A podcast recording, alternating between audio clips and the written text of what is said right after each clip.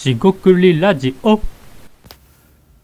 こんばんは。しごくりラジオのお橋です。今回もしごくりラジオ始めていきたいと思います。今回ですね、アイディア出しの話です。アイデアがですね、身の回りにある、まあ、アイデアのネタですよね。材料が身の回りにあるよ。日常の生活の中にあるよっていうことをですね、えー聞いたことはありませんかと。で、僕自身もですね、えーありませんかじゃなくて、ありますと言っている側なんですが、実それどういうことなの？身の回りにあるってどういうことなの？意外に、えー詰められてない。え言語化が難しいテーマでもあるんですが、えーちょっとですね、えー実験的ですが、えーそのことについて話していきたいと思います。今回もどうぞよろしくお願いいたします。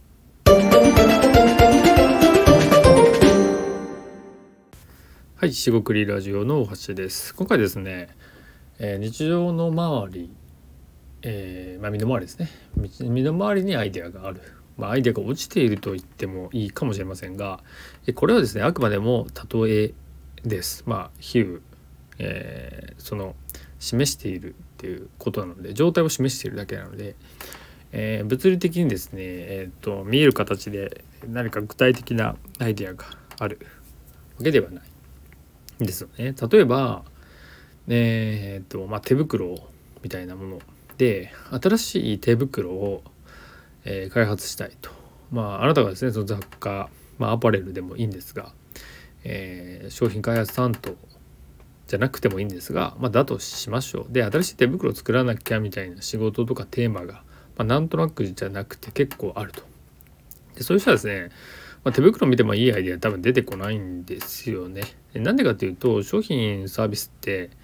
えーそれだけでまず完成されていると、まあ、既存の、えーまあ、既存か。既存の、えーとまあ、すでにあるものの、えー手袋っていうのは、まあ、例えば、えー今穴開き手袋とかつけてるんですけど、まあ、こういうのですねすでにあるので、まあ、穴開いてるやつあるよって。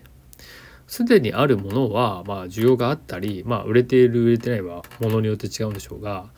えーそのものが売れているっていう、まあ、ある種成功している、えー成功と言わなくても維持継続できているっていうものが商品として成り立っているわけですよね。でそういうものを見ても、まあ、あんまり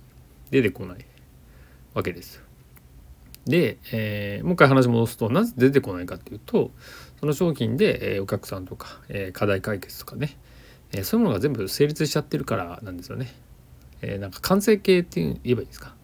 えなので特に参考にしづらいと。もちろんそれを分解してってどうかって考えることに意味がないとは思わないし考えるのはすごい価値があるとは思いますと。で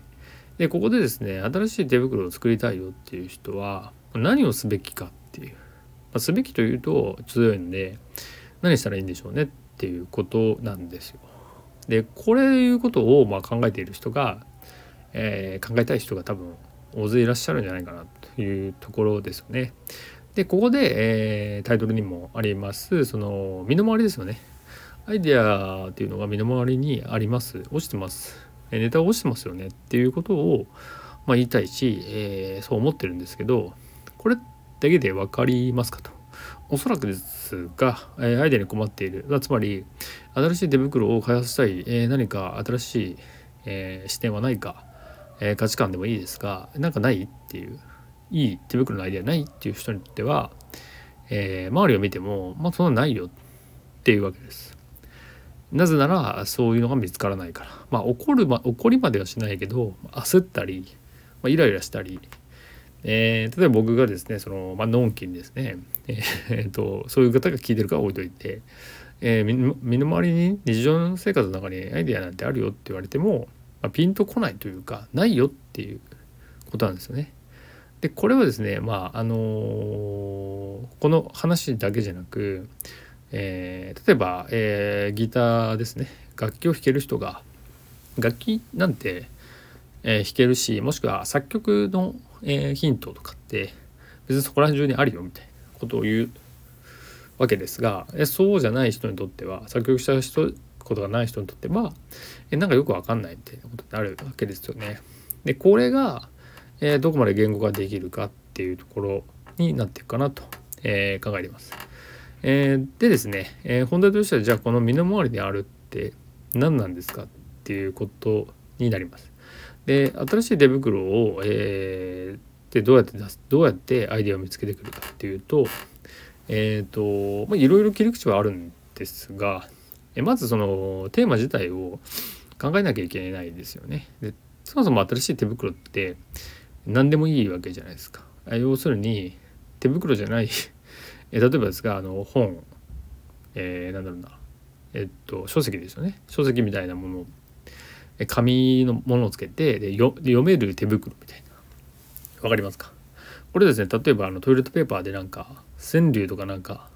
名言みたいなのが書かれているものがあったと思うんですがそういうものを転用すれば、えー、手袋に文字を書いたりページをめくって読めるような手袋が成り立つわけですよ。でそれが、えー、売れるとかね、えー、えっと誰かに役立つとかは一旦置いておいてそういうのが出せるわけですよね。なんで今の話っていくとそのトイレットペーパーとかでもいいですしそういうトイレットペーパーに文字が入ってるのを見たっていうことでもいいですしこの私目の前にあるんですが本っていうのを見てこれ本が読めたらいいんじゃないとかそういうことを考えるわけですよ。でこれがこれってまあ本当些細な話題じゃないですか。であとこれですぐ、えー、じゃあ読める手袋なんていうのを作ったら売れるかどうかは分かりませんよ。なんで、えー、後で収束ですね、えー、これはどうかを考えていかなきゃいけないと。まあ、多分このアイデアですぐできることはないんですが一旦アイデアを出すって意味では、えー、ここまで発散するっていうのがポイントかなと思います。後で収束してくださいと。でこれはまあ何度も言ってますがアイデアを出して、えー、一旦出してから後で、えー、制約条件というか商品化できるものに絞っていくってことなんでそれを繰り返すしかないですと発散の時に収束すると、えー、エラーになるのでやめた方がいいですし全くおすすめしてないです。でこの読める手袋っていうのが今まさに出たわけですよね。でじゃあこの読める手袋っていうことでそのトイレットペーパーのネタを、えー、僕は知ってたから出せましたって。まさにその通りなんですが別にその話をしなくても本が好きで文字を読む人だったらその文字を読むとか、えー、本を読む、まあ、ウェブ記事を読む、えー、いろんな漫画を読むでもいいんですが漫画の一コマが影響があってこのコマシーン面白いなっていうものを、まあ、映画でもいいですね。映画のシーンでもいいしそれが、えー、手袋に投影されてたり一コマあったらそれをまあなんだろうなプレゼントじゃないですけど自分が好きなコマを手袋に書いて取っておける、まあ、手の内に入れて推し活じゃないけどこっそり楽しむのもいいですし、えー、手のひらですよね、えー、あひらじゃすいません。こうですね。この方に書くのもいいですしリバーシブルにして両方楽しめるとかね、あ、それはもういくらでも出せると思うんですよだけどそれが価値があるかはまた、えー、ここでいろいろ言っているその自分が好きなセリフ漫画、えー、コマとかを切り出してやるっていうのは実はですねジャンプとかが今切り出しのサービスを作ってたりしますと。まあそういうとこからねヒントにはなるわけですまあ、そうじゃなくても、えー、さっきも言った通りですけど漫画が好きな人ってよく読んでるんだったらその漫画と手袋を掛け算するっていうことでまあ実際はですね2つのものとか3つのもの何でもいいんですが組み合わせでしかないっていうのは、何度も伝えてますが、ここでもまた再度組み合わせでしかないよっていうことになります。えー、簡単にまとめますとその日常にアイデアが、ある身の回りにあるっていうのは自分が体験したことを観察したこと、まあ、ここで言えばですね、えー、そのトイレットペーパーがどうとかあと本が読むのが面白いとか漫画が面白いとか、えそういう体験ですよね。そういう体験を今考えているテーマ、え今回だと新しい手袋を作るということに関して、え掛け算しているんですよね。だからそれですぐに、えパッと、え一発でいいアイデアが出てくるわけではないんですがその読める手袋っていう切り口を一つ提示してみました。じゃあそれが、えー、これは発散なんで、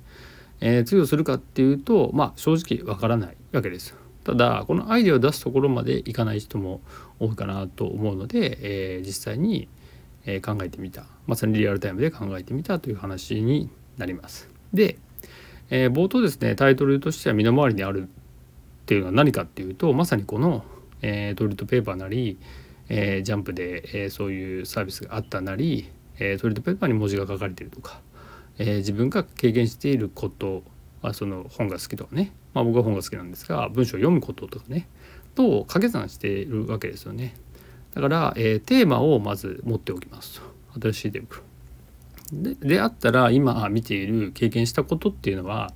何か使えないだろうかってなるわけですね。で手袋だけだと情報が、えー、弱いというか薄いのでその手袋を使うそれこそここからビジネスっぽくなっていくんですがえお客さんは誰でえどういう状況で使っていてその手袋を使うとどういうまあ便益といいますか貝ですね、えー、とかあと深いを防止できる寒くないとかね、えー、なんかそういうですねいろんなものを考えて掛け算して、えー、日常を見直すと。例えばですよ、えー、これは誰でもできると思うんですが手袋を使っている時間は1日どれぐらいありますか。記録してもいいですよね。でどういう状況であなたは手袋を使いましたか。もしくは手袋をなぜ使わないのですかって問いかけてもいいかもしれないちなみになぜ使わないかは必要ないからっていうことであんまりいいニーズにはならないんでこれは何だろうな真面目にやることはないかなって思ったりします。で手袋っていうのを今普通に定義せずに使ってるんですが手袋はそもそも何っていうようなツッコミも大事かなと思います。別に手袋なくてもそのヒーターとか暖を取るとか、えもしくは手袋じゃないんだけど、えー、なんだろう。えーと、ビニール袋か。そういう袋みたいなもの手を突っ込んでもいいしその段の取り方みたいな風にこう次元ですよね。考える軸を、まあ、抽象度と言えばいいんですが改定言はまたアイデアは出てくるかなと思います。で、えーと、現時点で、えー、言えることはですねこの身の回りにあるっていうことは、えーと、観察した事象が、えー、言語化できるかどうかっていうところに、えー、近いかなと思います。この言語化ができない体験がそのまま流れてしまう自分があったことをうまく、えー、伝えられないっていう人は、えー、実はですねこの身の回りにアイデアがあると言われても、まあ、アイデアっていうかネタですよねきっかけ考えるきっかけがあると言われても、まあ、分からないのではないかというところが一旦仮説となります。で多分この仮説は多分合ってるんじゃないかなと思ってまして、えー、経験したことですね言語化できなければそれはないに等しいというのは乱暴かもしれませんが実際には、え、っと経験は確かにしたんだけど、え、それを、ま、引っ張り出せないですよね。自分の中でインプットしたっていうことで体験した確かにあの時こうしたんだけど何て言えばいいんだろうっていうのを、ま、伝えられないし出せなければ、ま、それはあの厳しい言い方になるかもしれませんがないに等しいので、えー、アイデアを出すと、まあ、アイデアマンという立場から言うとそれをですねいつでも紐付けられるように記録しておいたりえー、早期ですね思い出しやすいように、えー、整えるっていうところが大事になってくるっていうことで、まあ、非常にですね一貫性というか、えー、まとまってくるんじゃないかなって思ったりしました、えー、今回ちょっと長くかりましたが以上となります。四国ラジオ大橋でした。ここまでお聴きいただきましてありがとうございました。以上失礼いたします。